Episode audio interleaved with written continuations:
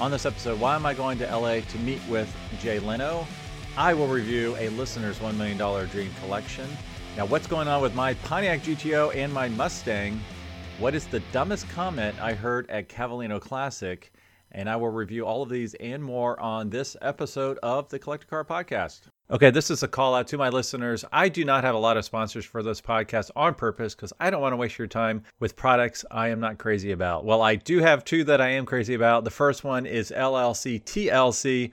This is where you can save money on your car registration every year. You can set up a Montana LLC and pay no sales tax on your vehicle purchases, which is really amazing. Now, you can also permanently register your classic cars in Montana to avoid any annual renewal fees. And as your registered agent, LLC TLC will handle everything for you so you never have to step foot in Montana to take advantage of this incredible offer. Now, as a listener of this podcast, they are offering 30% off your entire package. Now, to get this, simply go to llctlc.com slash classic or mention this podcast when you call them directly. My other big sponsor of this podcast is Euro Classics out of Dayton, Ohio. Now, that's Euro Classic with an X.com if you want to reach them in person. You can reach them at 937 299 1311. Now, this is where I get all of the work done on my Porsche. I just had uh, my GTO in there, my Mustang's been in there. It is the place to go if you want awesome service at an extremely competitive price. So when you go there, just ask for Dale and tell him that I sent you. All right, first for a GTO update. As you know, I've got a 1966 Pontiac GTO that I was asked to sell, and when I learned more about it, I just decided I had to have it. Original family, special ordered paint, unrestored, 58,000 miles. You've heard it all before, and you'll hear a lot more of it coming up soon. So, um, basically, the car is in the shop right now. It was out of the shop as of yesterday, and I took it to uh, to drive to a buddy's for lunch. I need to put some mileage on the rebuilt engine, and it broke down on the highway, I 75. And I must say, it was uh, quite an experience. Uh, AAA took forever, so I ended up going with another tow truck company. But what was nice is a state trooper came by to make sure I was okay, and he stayed with me until the tow truck came. Now, a few of you reached out to me saying, Hey, was that your car I saw on 75 North? And it was. Now, it turns out it's just a faulty fuel pump, so I hope to have the car back uh, as you listen to this. Um, great car. Um, I will be taking it out to a couple fun spots. Uh, stay tuned to the end of this podcast to probably hear uh, the most exciting update I have. But I will take it to Pontiac Nationals in Norwalk, Ohio. I believe that's in July. And then I just sent some information in to try to get it at the Muscle Car and Corvette Nationals outside of Chicago the weekend before Thanksgiving. Uh, I believe they're doing a big GTO uh, showcase for that, being the 60th anniversary of the launch of the GTO. And I might show it at the Cincinnati Concours. We'll see. I try to keep myself free for the local Concours event. I will be driving the lead car for the Countryside Tour. If you are in town for that, please join me on the tour. If you restored a car, you know some of the frustrations with the recent supply chain issues Three of the four original headlights in the GTO are not working, so I ordered Concours Correct T3 lights, and they are on back order and have been so for about six months. Now, this isn't specifically one manufacturer. Apparently, they all get them from the same source in China, unfortunately. So, I ordered some aftermarket ones just so I can drive the car around until the Concours ones show up. Now, this wouldn't be a good update unless I had an update on the 1962 Ferrari GTO that sold for a world record price of $52.7 million. Now, if you do not subscribe to Sports Car Market, I would highly recommend doing so. That's one of my favorite magazines, and one of my favorite authors is Steve Ahlgrim. Now, I've judged with Steve uh, at, I believe it was Concorso Italiano. He's a wonderful guy. He really knows his Ferraris. His son, Alex, is great. I was with both of them at Cavallino a couple weekends ago. And I really respect Steve's opinion on Ferrari. So when I read Sports Car Market, I always go to his article first. And he's always reviewing a Ferrari that sold recently. And for his article, he reviews whether or not he thought the car sold well. So his opinion meant a lot to me when it came to the results of the Ferrari GTO selling for almost $52 million. Now, this is a quote from the magazine. It has not made it to my local Barnes & Nobles yet, even though I got it in the mail about two weeks ago. So if you would like this magazine, check your local bookstores now. You can't miss it. It has a picture of the GTO on the front with the quote storied uh, as the headline. Now, from Steve, from this article, you can make a case that 3765 is worth more than other GTOs, but that's a hard sell. The air is thin for any car past $20 million. The few players at that level are looking for a special car or a deal they can't pass up. This is certainly a special car that will get you invited to the top events, but it will always have a bit of a story.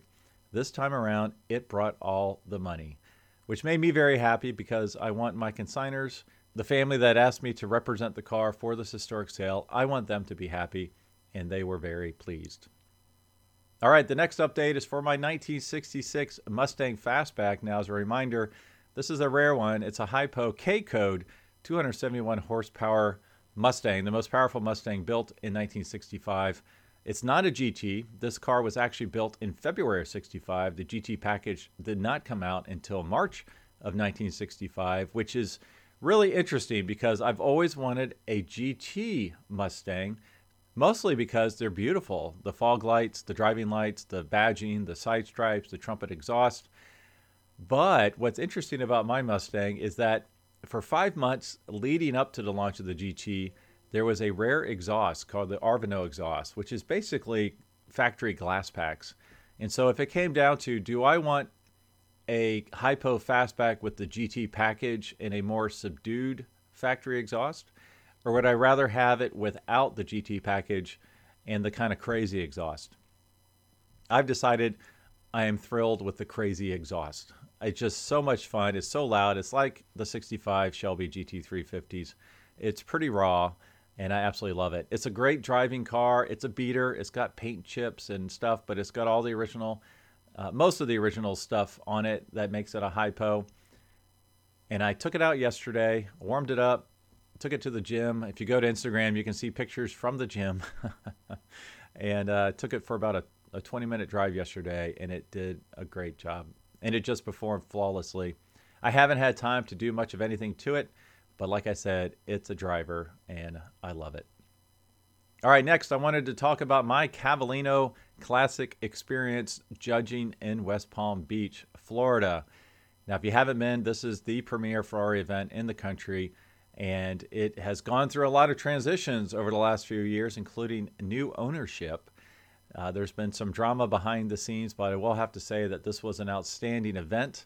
I was fortunate to judge with John Wintington and Steve Marovic. Both are stellar guys. We had a great time. And what was very interesting is anytime there's a lot of upheaval with a significant car show, you're always wondering if the car show will survive. Now, this one seems to be doing fantastic. Typically, there are 70 to 80 cars for judging. This year, there were 111 cars submitted for judging. So uh, we had our hands full. The judging teams switched around quite a bit. Uh, I ended up being on the team that judged F40s and 288 GTOs if I remember correctly, we had six F40s. One was a no show, so I knocked it down to five. And then we could never find one of the owners for the fifth car, so we actually judged four F40s. All were Platinos, meaning they scored 97 points or higher. Uh, and then we also had two GTOs, two 288 GTOs. As we started judging one of them, though, about halfway through, when he realized he did not have his tool roll and he could not make a Platino, uh, he pulled the car from judging, so we judged like one and a half GTOs. They were truly spectacular, really, really cool cars. What's interesting about judging in general, some people really hate judging, some people love judging. I like judging. I won't say I love it, I won't say I hate it. I enjoy judging because without judging, who knows what these cars would look like today. With judging, folks are trying to maintain the factory appearance of these cars maintain the history of the cars, keep them together, and share them with the world without judging, who knows what these cars would look like? You know, it would be really a different world we would live in. And it's always, the rules for judging are always being tweaked and changed for good reasons. And one reason I'll give you, which really surprised me, as we were judging, I believe it was the 288 GTOs, one of the rules is you need to check the tire size to make sure it is on the correct wheel. So if you have the right tire size and it's on the correct wheel, there's no point deductions. Now, where that might change in the future, which will be interesting, is this particular car. I can't remember if it was a 288 or an F40, but the front two tires were a, a different brand than the back two tires. So I'm just making this up. Say the back tires were Bridgestones, the front tires were Goodyear. There was no deduction for that. In my mind, judging Mustangs and Shelbys forever, it had to be the exact tire brand that was put on the car when new. Now, this might change. Like I said, one of the challenges and the differences between judging Ferraris and Mustangs, uh, Mustangs, you know, go to Coker Tire, they have all the tires available. You can get them any day of the week. Try to get a 288 GTO replacement tire that's factory correct. It may take you two years. And then when you get it, you wouldn't want to drive on it because it's so old and original, probably. So it's really, really difficult to get tires. Hence, why to get the car there, they had different branded tires between the front and the back. Now, like I said, no deductions were taken, even though they were different brands, because that is currently not part of the uh, rules for tires. Only the right size and the right wheel. So we will see if that will change in the future. You know, you got to give some grace to certain respects, you know, so that the cars are shared. Um, anyways, it was just very interesting. Now, for the dumbest comment that I heard the entire weekend, there was this guy who's pretty flamboyant, and I see him at a lot of different events. And I just feel like, you know what, I see you everywhere. I should probably know you. So I walked up and I introduced myself to him. And I mentioned I was a judge, you know. And he made the crazy comment of, how can you judge a car if you don't own the car? Like in his mind, the only experts in judging a car would be the folks that own it. We would not have any car shows. We would not have any Concours events. We would not have any Cavallino classics because we wouldn't have. I mean, what do you do? You show up and you judge. Just didn't make any sense to me at all. He was trying to make the point that he was a better expert than me, which he might have been. You know, him. He said he owned 10 F40s in the past, and if you did, then you probably do know more about F40s than I do. But it's a team effort. You know, I worked on the exterior. Another partner worked on the interior. Then someone worked on the engine bay. It's a team effort, and we do a lot of research before we judge these cars. All right, two last things I'd like to say about the Cavallino Classic weekend. One is if you've never been to the Breakers in West Palm, please go, if only to have a drink at the bar. If you go back, I think it's, I don't know what it's called, but the restaurant that is at the back that overlooks the ocean, they have the coolest bar I've ever been to in my life. It's literally my favorite one in the entire country. But the bar top, the countertop, is an actual aquarium. So as you have your drink on the countertop there, there's a little clownfish looking at your drink. It is just wonderful. And I talked to one of the bartenders, and he actually stated that in order to put that bar in there, it was one piece. They had to remove the roof and bring it in by a crane. So prepare to spend $26 for a drink, but do it, do it once, and you'll never forget it. The last thing I'll say is I made a huge mistake. Apparently, I was going to receive tickets for the Mar-a-Lago show on Sunday, and I've always wanted to go, and it's like 800 bucks a ticket, and I could not figure out who was giving me these tickets.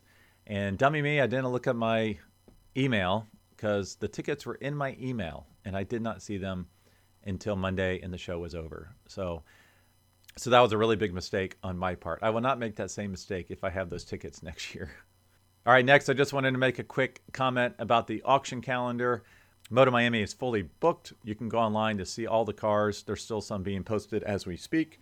And if you would like to consign a car to Monterey, I highly recommend you do it now. I did not get some cars into the Moto Miami sale because they already had one, um, a light version. They're not going to take two Porsche 930 turbos. They'll only take one. Uh, so if you want to get your car in, especially if it was if it's a car under $500,000, you need to do it now. They're really looking for cars over a million dollar price point. The higher that price point will go for acceptance. So feel free to shoot me a note, gstanley at rmsotheby's.com. I always recommend folks get the cars in early so that they can be part of the initial press releases, get the most marketing exposure as possible. All right, just a quick update on my podcast and YouTube channels. The podcast is doing really well. I'll continue doing one a week every Thursday. I changed the posting date to midnight because I know there's some gym rats out there that would like to listen to uh, the podcast as early as possible. I have the YouTube video posting, same episode, but one's with video, posting at noon on every Thursday. So I will continue doing that. We did eclipse 106,000 uh, subscribers on YouTube, which is a huge milestone, and I received a nice little plaque from YouTube for that. Uh, other updates um, I'm doing a speaking engagement in Dallas at a, a, a classic car storage unit. Uh, really cool. A lot of these are popping up where they have a loft bar area and they have social events. If you run one of these or know one of these and would like me to speak at one of these, please let me know. I would love to meet your clients and collectors. What do I talk about? Usually I talk about stuff I talk about on the podcast here. I'll go into some of the market trends based on the uh, different classic car indices, uh, collector car indices. I can even talk about some of the behind the scenes stuff with the GTO sale, which is always interesting. Now, I'll, obviously, what is private is kept private, but it would be some of the larger uh, interesting things that happened even the day of the sale, which people find very interesting. And finally, before I get to Chase's $1 million garage, I do have the big Jay Leno update. So this is exciting. I have been trying to get Jay Leno on this podcast for four years now. No success. I know he's a very busy guy, but perseverance hopefully will pay off. And so, for a little bit of background, I met Jay Leno two years ago at the Las Vegas Concours d'Elegance because he was the MC. Now, when I said I met him, it was literally five seconds in a parking lot uh, getting ready for the little parade lap Sunday morning. Now, I thought I might meet him last year when I went back to the Las Vegas Concours d'Elegance to podcast for them. And I was prepared. So I had uh, a piece of paper with all the information about my 1966 Pontiac GTO on it because I wanted to get the GTO on his show. And so when I had a moment to talk to him briefly, I whipped it out. I talked to him about it. I had emailed his folks about it, and I did not hear anything back. As soon as I started showing it to him, he said, Oh, I know this car. Um, and he really wanted it on his show. And he just gave me his executive producer's phone number, and we've been in contact. And so the breaking news here, the exciting news, is that the, the unrestored 1966 Pontiac GTO will be on Jay Leno's garage at some point later this year. Right now, I'm waiting to hear back when the next filming dates will occur. We're looking at hopefully the end of April. I'll ship the car out there. And I am having the daughters of the original owner join me. They actually met Jay in the late 1990s on The Tonight Show. So it'll be kind of a neat reunion. I'll review the car and then we'll go over some of the stories with the daughters and, uh, and with Jay. So I would assume that that will not post probably till eight weeks later. So I'm anticipating this will not be on TV. This will not be on YouTube until probably July or August. But very, very excited about that. Okay, now we have a listener that submitted his $1 million dream garage. Now, this is from Chase Van Dyne. Really nice guy. I've met Chase a few times, especially over his unrestored Boss 302. But here is what he submitted. Now, he states uh, right up front his all time dream car is the Ferrari 288 GTO which obviously is way too expensive for a $1 million limit, as those are trading for around $4 million now. Uh, let me just say, if you would like to share your $1 million garage with me, please do so. I will definitely have it on the podcast. I find this very fascinating, and I think you'll find Chase's very interesting as well. So, the first car is his 1972 Boss 302. Now, this is a survivor car.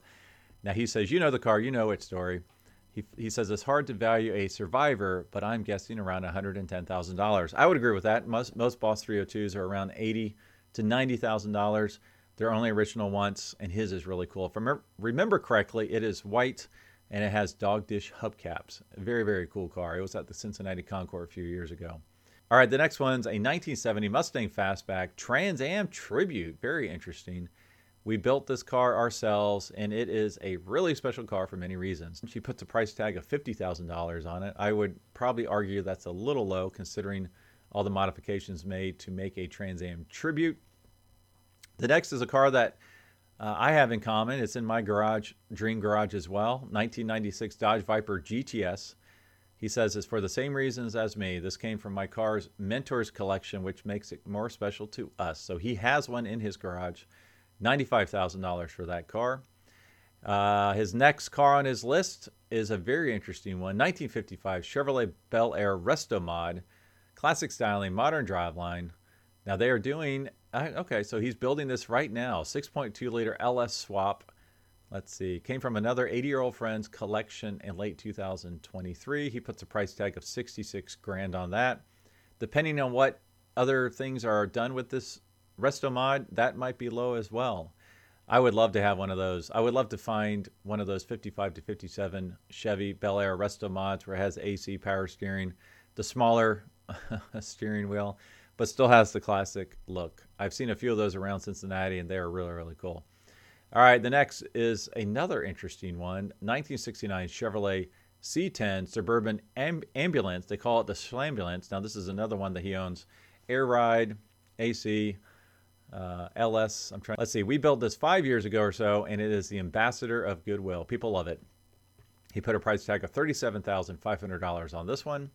Now, he states other remaining cars on the list, two are very specific to me. I know the specific car and I know the owners, and they know I want to purchase them. So these are cars he has his eye on, he's tracking down, and he you can tell he is very persistent.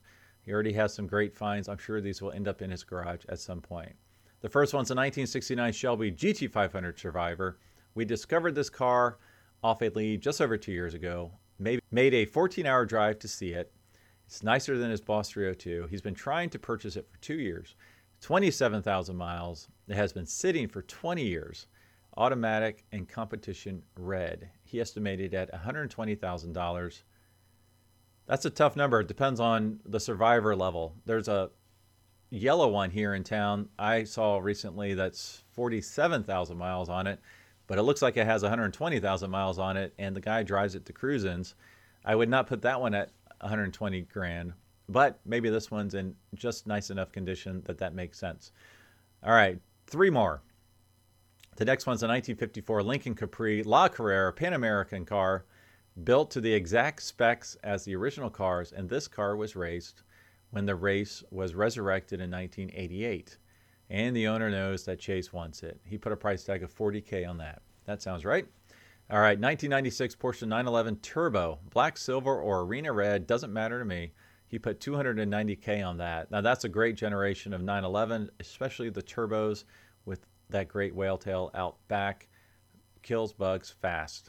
All right, so up to this point, his total amount is just over $808,000 which gives him around $191,000 to spend on a 2024 Porsche 911 GT. He wants black manual German delivery. He optioned he optioned one online. It came in just above his budget at around $193,000. So he said, "I guess I will need to remove one option to be under the $1 million max." Always has been a dream to order a Porsche and pick it up at the factory. Well, that's incredible. That's a great collection. So that is Chase's $1 million dream car collection. If you would love to share your story with me, please send me your list. You can send it to gstanley at rmsotheby's.com or greg at thecollectorcarpodcast.com, and I will share your story, your $1 million collection with the rest of these wonderful listeners. As always, thanks for listening. Thanks for watching. Please share, please rate, and I will talk to all of you next week. Thanks for listening to the Collector Car Podcast. Don't forget to give us a nice rating on iTunes and be sure to follow us on Instagram and everywhere else at the Collector Car Podcast.